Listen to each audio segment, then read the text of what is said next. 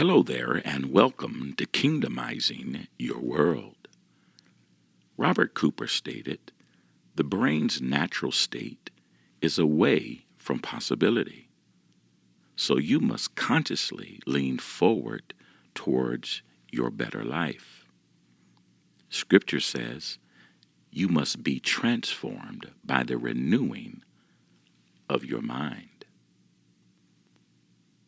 In her book, Switch on Your Brain, Caroline Leaf states, "Thoughts are real, physical things that occupy mental real estate.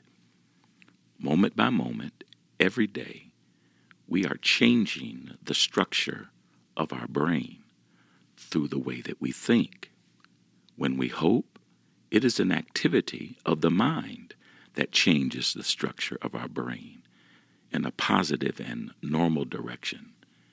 She goes on to say that our choices in the natural consequences of our thoughts and imagination get under the skin of our D N A and can turn certain genes either on or off, changing the structure of the neurons of our brain so our thoughts and our imaginations and choices can be the structure function of our brains on an everyday level. Now, science is proving the truth that Proverbs twenty-three and seven that says, "As a man thinks, so is he." There is so much that we could learn from the mechanics of our brain. Now, this has opened up an entirely new field of thought called neuropsychology, neurolinguistics, and neuroleadership. It's the ability of the brain to change and reorganize itself by forming new patterns of synaptic connections, which science calls neuroplasticity. But the scripture calls it the renewing of the mind. Well, you might ask the question, why is this so important? Because what you attract in your life is in harmony with your dominant thoughts. You see, what you believe to be true or correct influences your perception of everything and everyone around you.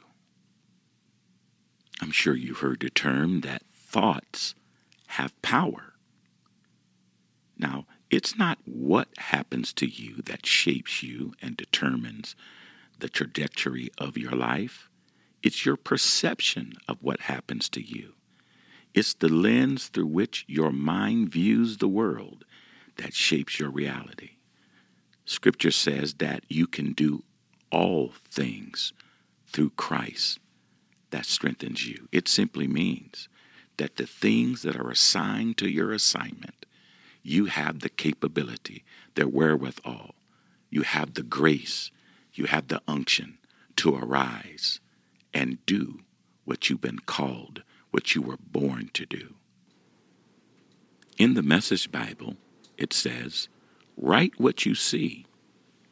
Write it out in big block letters so that it can be read on the run." This vision is a witness of pointing to what's coming. It aches for the coming. It can hardly wait, and it doesn't lie. If it seems slow in coming, wait. It's on its way. It will come, but it's going to come right on time. You know, without vision, the soul has no hope, no imagination. It has no outlet. It has no innovation, and it has no future. Helen Keller says that having sight but no vision is worse than being blind. So I want you to pay attention to these and write these down. Ask yourself these questions. What are my greatest strengths? What am I really good at doing? And then I want you to list three qualities that make you unique. What drives and motivates you? And what are your real dislikes and your likes? And then, what is your personality type? I believe as you process and discover the answers that you'll unearth within these questions will help you to recalibrate, reset to who you were really meant to be. You've been listening to Kingdomizing Your World.